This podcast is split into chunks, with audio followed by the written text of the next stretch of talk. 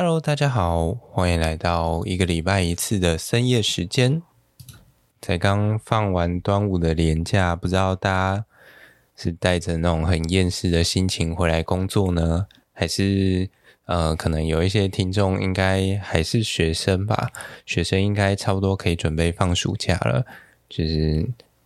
就是一个可以开心放暑假的节奏。我自己觉得，我最近。其实虽然我本身比较没有那种需要就是工作或者是放假的一个交界或界限嘛，但不知道为什么每次就是呃回到礼拜一要继续做一些其他的作业的时候，就会觉得有一种慵懒的感觉。会不会是以前以前已经养成习惯，到礼拜一就是会这种。狼森森的感觉，这样真的有点奇妙。话说回来，其实我最近就是开始在研究一些怎么去优化我自己工作流程的一些工具也好嘛，或者是在看一些书，因为我自己觉得，嗯，最近有时候在做一些东西的时候，好像效率。没有想象中的那么好吧，所以开始在重新思考，说到底整个工作流程当中，到底有哪里是可以再进一步优化的嘛？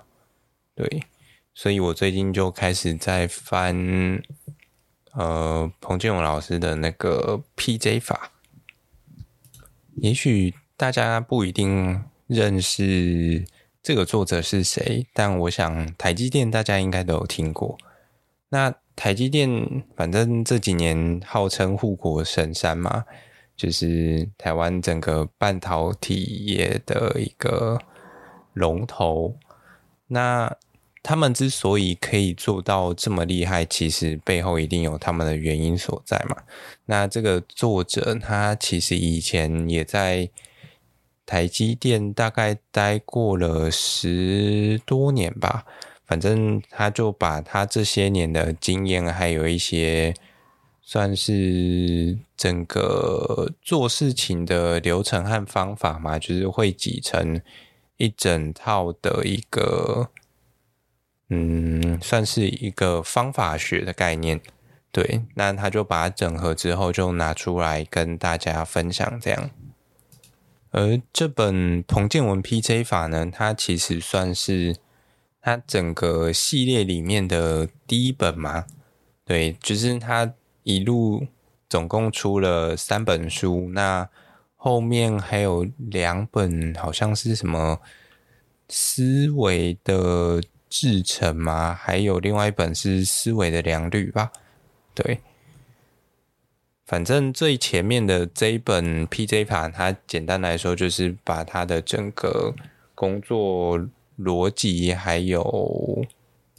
思维的部分都塞在这本书里面了。这样，那它就是提供一个比较有系统性的方式，让大家可以跟着它的步骤还有它的逻辑，一一去处理你任何遇到的问题。这样。因为其实有一套完整的 SOP 可以去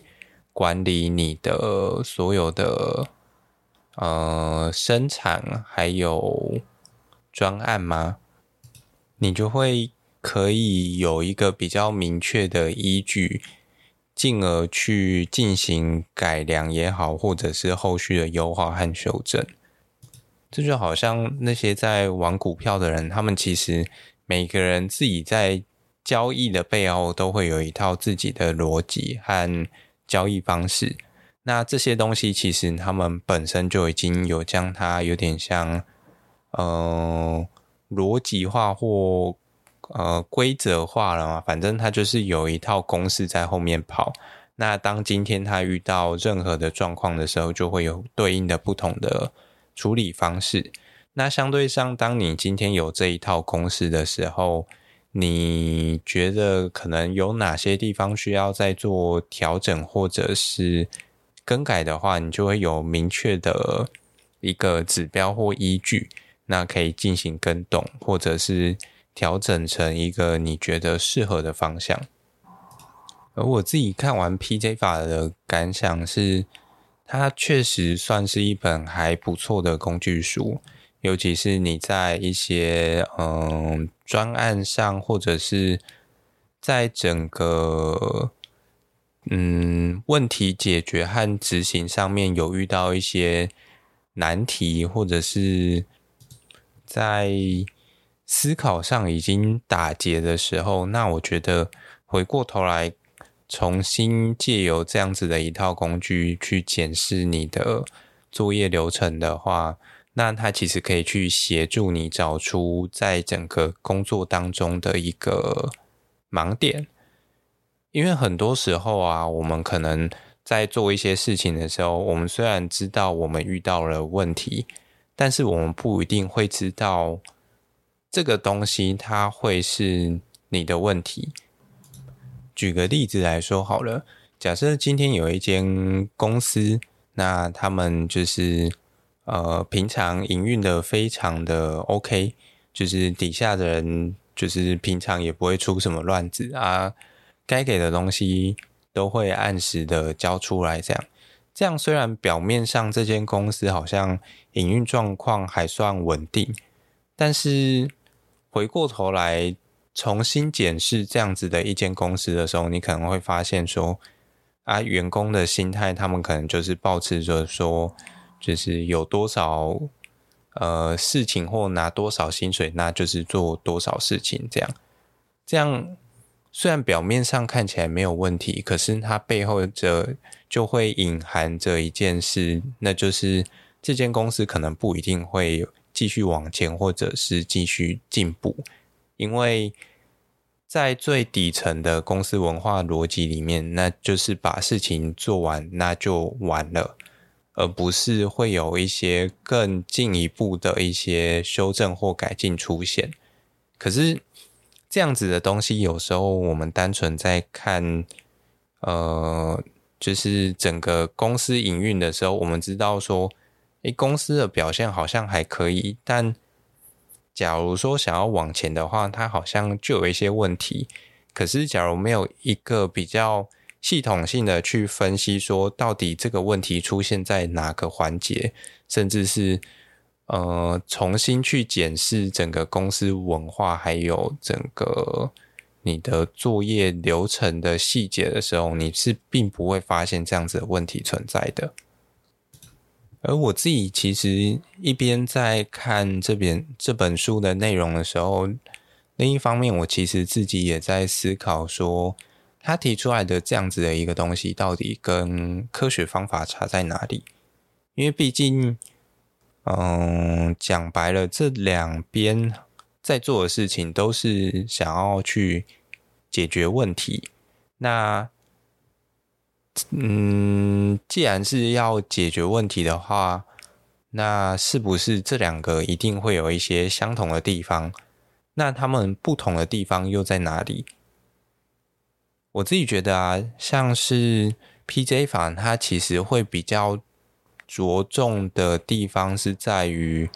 整个流程上面，还有一些 SOP 的建立的琢磨会比较多。然后再来是，它给我的感觉比较注重在一些工具上的使用。相较于科学方法的话，我就会觉得科学方法它着重的好像比较接近于去。完成整个科学的精神嘛，就是沿着科学的每一个流程和步骤去验证一个假说，然后确定这样子的假说它到底是不是真的或假的。那最后去提供一个相对应的证据出来，这样。因为讲实际一点，PJ 法它其实。嗯，拿出来很大一部分，它就是为了要解决一间公司营运上的一些细节和问题，所以他们就嗯可以依循着这样子的步骤去解决他们任何遇到的问题。这样，但整体来说，我觉得这两个其实他们的大逻辑和大原则都是差不多的，就是基于整个科学的探讨方式，然后还有一些数据的。因为反正，嗯，一间企业它要透过逻辑，还有一些数据去优化他们公司的整个生产制程，还有它的一些公司营运的话，它其实也是。建立在整个科学方法的上面，而它今天只是因为为了要因不同的一个形态而有不同的变形，这样。所以啊，嗯，我想说，今天可以再稍微跟大家聊一聊，要怎么问出一个好的问题。为什么今天要讨论问问题这件事情呢？不知道大家平常有没有思考过，说，嗯、大家平常问问题的理由到底是什么？为什么要问这个问题？问这个问题的目的是什么？是为了想要更深入的了解吗？还是就单纯因为好奇？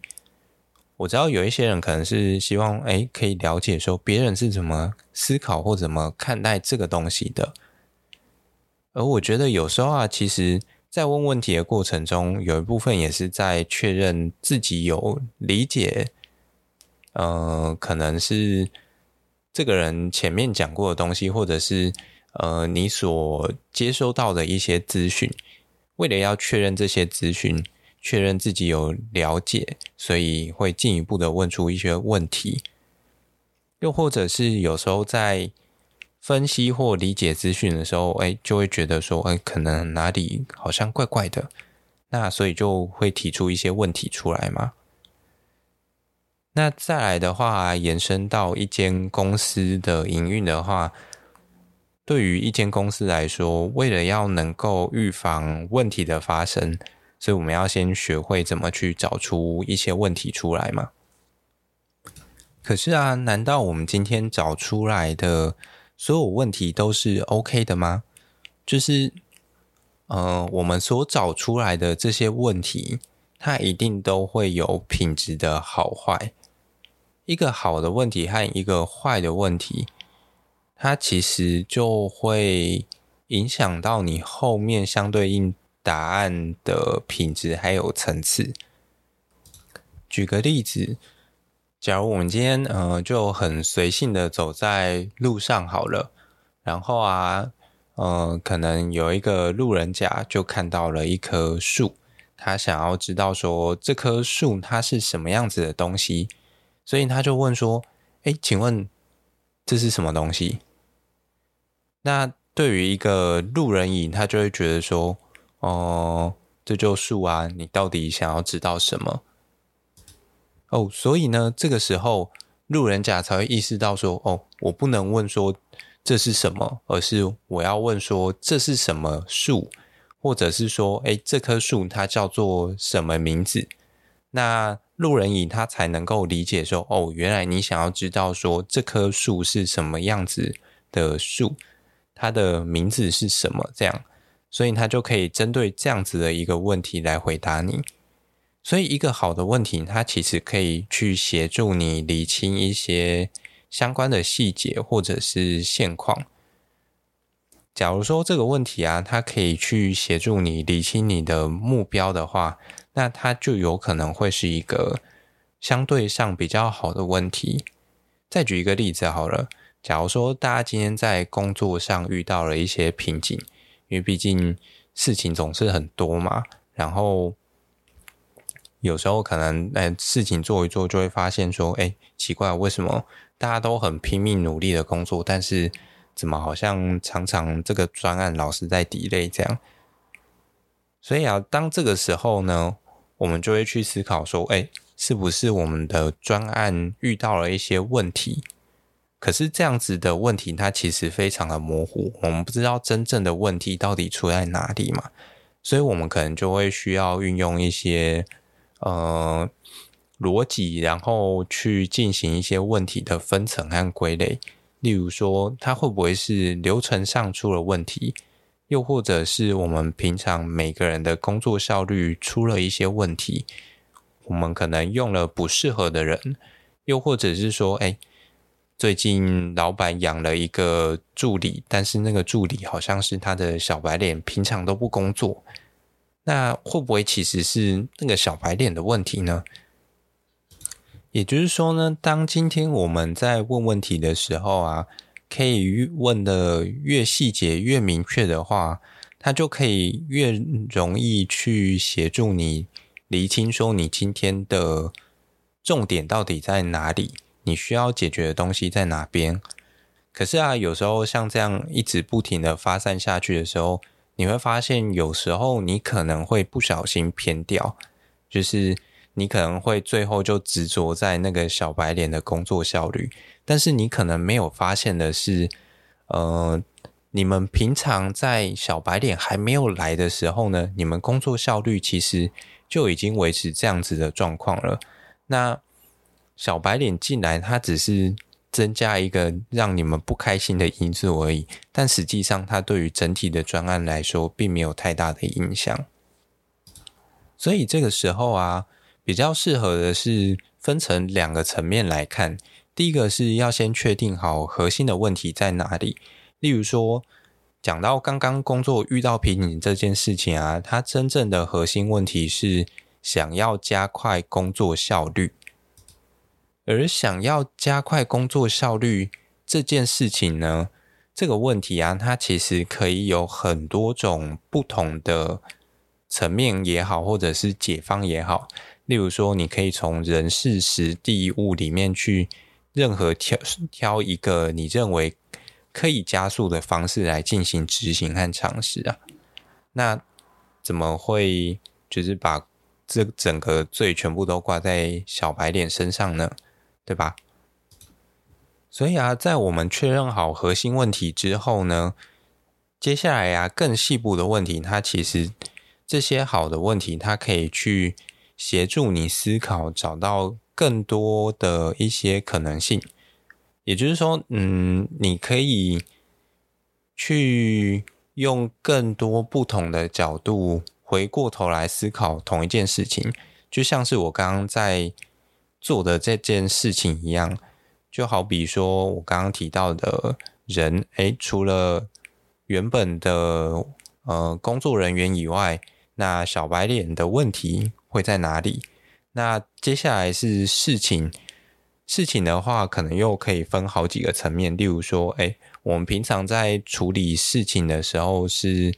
呃同一类型的案件一起处理吗？又或者是，诶，我们有时候有一些事情，它会陆陆续续的进来，造成我的工作进度一直被打断，所以它的效率很低。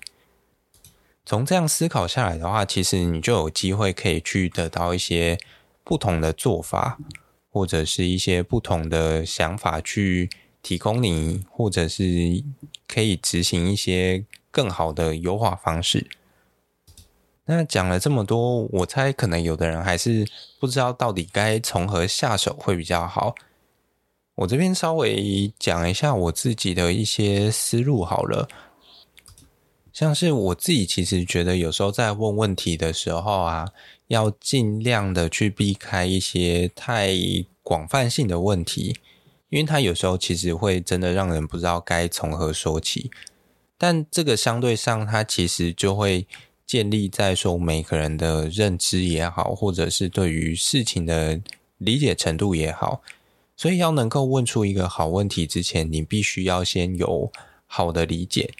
你要能够比较明确的理解这些资讯，然后对它有所掌握之后呢，你才能够明确的知道说，对你来说哪些内容它是不清楚的，又或者是有哪些内容它是可以接续。进行讨论的，然后啊，问问题，它其实本身它就存在一些因果关系，还有前后逻辑。所以，假如大家刚开始还比较不会问问题的时候，你可以先从一些比较广泛性的问题开始思考。但是呢，借由这样子的一个问题，慢慢的一层一层深入，去找到你明确想要问的那个点。然后练习久之后，大概应该就会问的比较好了吧？哦，这样好像在讲干话。我们举个例子来说好了，就拿刚刚那个认数的例子来说，像我们今天看到了一棵树，那你可能会先去问说，哎，这可能是什么样子的树嘛？那我可能会跟你介绍说，哎，这是一棵平地很常见的树，它叫做樟树。那么根据逻辑啊，这棵樟树它是被我认出来的。所以，依据这个逻辑，你就可以接续的去问说：为什么你知道它是樟树？你怎么认出来的？又或者是，诶，你可能可以考虑问一些延伸性的问题，例如说，我刚刚有提到，它是一个平地很常见的树，为什么它在平地很常见呢？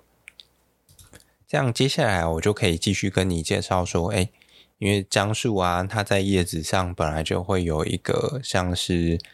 三出脉的一个叶脉形式，它看起来就像我们平常那种就是卡通简笔画法那种只需要三条线就可以画出来的叶子一样。再来啊，它叶背有一些就是看起来白白的一些粉状物体，所以这让它的叶子其实辨认度还蛮高的。再加上它的叶子本身也会有一些味道，揉一揉你可能就可以确定它真的是樟树了。所以总结来说啊，其实我觉得一个好的问题，它就可以像这样抽丝剥茧，然后就是一来一往这样慢慢的把整个有点像是问题也好，或者是整个你想了解资讯的一个全貌嘛，就是陆陆续续的把它。有点像，就是摊开来把拼图拼完整这样。那么，其实在这本书里面啊，它也有提供一些比较容易去协助你问问题的一些方法吗。例如说，它因为我们前面也有提到说，你在问问题的时候，其实是可以，应该说要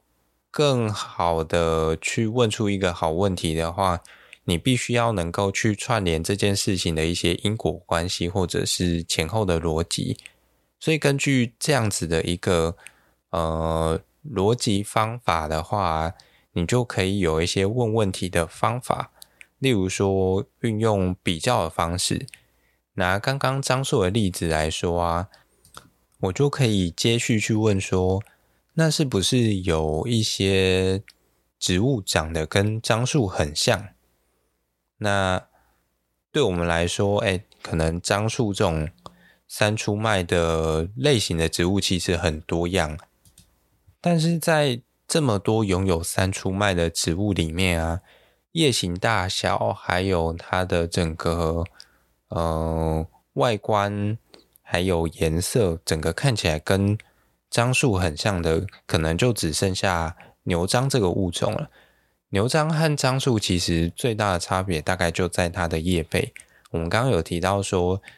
在樟树的叶背，它其实会有那种白粉状的一些东西，你其实手一摸，它其实就会不见了。所以你可以很明确的确定说，那有点像是一层白白的粉尘在上面这种感觉。可是假如说今天是牛樟的话，它其实叶背是非常绿的。你会看到是一个非常清澈的一个，呃，算是亮绿色吗？或深绿色这样。再来啊，下一个是你可以去思考一些假设的情境来协助你问问题。就好比说，我刚刚前面有提到樟树，它其实大部分都生长在平地嘛，那你就可以去问一个假设性的问题。假如我今天在一个呃，可能海拔只有五百公尺的地方看到了一棵很像樟树的东西，我要怎么去确认它就是樟树呢？像这种情况下，我们就可以很明确的根据刚刚的问题，例如说，诶，可能是海拔，又或者是另外一个重点就是物种嘛，还有辨认上的问题，所以我们就可以根据这样子的一个方向去进行下一步的讨论。然后啊。可能其实也是一个很好的提问词，就继续延伸刚刚那个问题好了。假如我们今天在五百公尺的地方遇见了一棵很像樟树的东西，那它有没有可能是其他除了樟树以外的物种呢？像这样子运用逻辑方式去呃推测一些可能性，又或者是去排除掉一些可能性，其实都是一些不错的一些询问方式。再来啊，运用一些想象力，其实也是一个很棒的方法。就好比说，刚刚提到樟树，它其实是一个低海拔的物种嘛。那在理想状况上呢，那是不是有机会整个低海拔遇到的所有树都是樟树呢？这样在台湾就不用那么辛苦的学认树了，因为走到哪里都只有樟树。而这种想象性的问题呢，它通常都可以伴随着一些跟现实上的一些对比，那它就可以进行一些比较延伸性的讨论。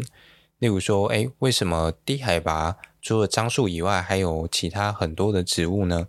因为其实在不同的呃，可能例如说微环境上的差异，所以造成了这一些特定的物种在这样子微环境的。表现上比樟树来得好，诶，又或者刚好只是嗯命运的安排，它就刚好长在这里之类的。再来下一个是替代的问法，嗯，这样讲好像有一点奇怪，应该说它是去询问说有没有一些替代品或者是替代的方式，例如说像我们刚刚提到说，诶，樟树它可以运用。三出麦还有它叶背的白粉来辨认嘛？那是不是还有一些其他的替代的认法呢？假如我今天看不到树叶的话，那我还可以怎么样去辨认它这棵树是樟树呢？再来最后一个啊，就是大家很常听到的问问题的一个算是小 tip 嘛，就是那个五个 W 嘛，就是人事时地物。这个东西其实大家应该蛮常用的吧，反正它就是一个算是蛮好去发想和延伸的，它就是一个基本盘这样。那为了拖个时间，哎，我继续举举个例子，就好比像是说，哎，今天我们有谁在哪里看见了什么东西？这棵樟树，然后在什么样子的时间？早上、中午、傍晚。那人事史地物，我们在干嘛呢？就是在看这棵树，哎，大概就是这样。再来，有时候进阶一点，就会再加上一个号嘛。我们怎么看这棵树？比如说，把叶子拔下来看，或者是把树砍下来，慢慢的检视，反正就会有各式各样的看法。所以呢，这里。大概帮大家小结一下啦，就是你今天其实想要去问出一个好的问题啊，原则上你就要先抓好整个事件的一个内容，然后根据它的前因后果或者是一些上下的逻辑去进行一些延伸性的讨论或者是细节的探讨。而我自己其实比较，呃。觉得最重要的部分应该是确认目的还有问题的核心，因为它会关乎着你能否真正解决掉这个问题。当你能够问出一个好的问题之后呢，相对上你就会比较容易可以去掌握全局，然后甚至是逐一解决掉你今天需要解决的这个问题。另外啊，在书里面其实也有提到说，想要问一个问题的话，某种程度上，你其实也可以运用一些问问题的细节来协助整个问题的完整。例如说，他就提出一个是，你可以去运用一个动词加上名词来确定你今天的问题到底是什么。就拿我刚刚认树的例子来说好了。假设有两种问法，第一个问法是这是什么树，然后第二种则是这棵树它要怎么认。而这两个问题啊，其实相较起来，你会觉得说第一个问题，这是什么树？你可能只会知道说他想要知道这是什么树而已。那你的回答可能相对上哦，就只有树这件事情。但假如是第二种问法的话，你除了会跟他说这是什么树以外，你可能还会进一步去呃教他要怎么去辨识这棵树。相对上，你就会比较了解说，哦，今天这个人他其实想要知道的是这棵树，它到底要怎么被辨识出来？它的重点会比较放在辨识上面，而不是把重点放在树上面。这样讲好像有点，好像越搞越模糊了，但大概就是这种感觉啦。然后最后啊，假如大家想要问出一个好的问题的话，其实它最重要的还有一件事情是，一直不断的练习问问题，就像呢十万个为什么一样，就是你遇到了什么样子的东西，你就要尽可能尝试的去问一些问题。那问问题真的是需要平常不断的去训练你自己的逻辑和因果关系，然后基于这些东西。去问出一个你认为比较好的问题，那经常性的一个练习，相对上就可以让你比较容易问出一些相对比较高品质的问题出来。接下来的话，当大家可以提出一个比较好的问题之后，那我觉得在整体的一些问题解决上，应该问题就不大了啦。剩下的就只是需要脑力激荡，然后根据整套的流程和 SOP 找出适合这个问题的一个解方。这样，好的，那问问题的部分大概就这样啦。不知道大家听完之后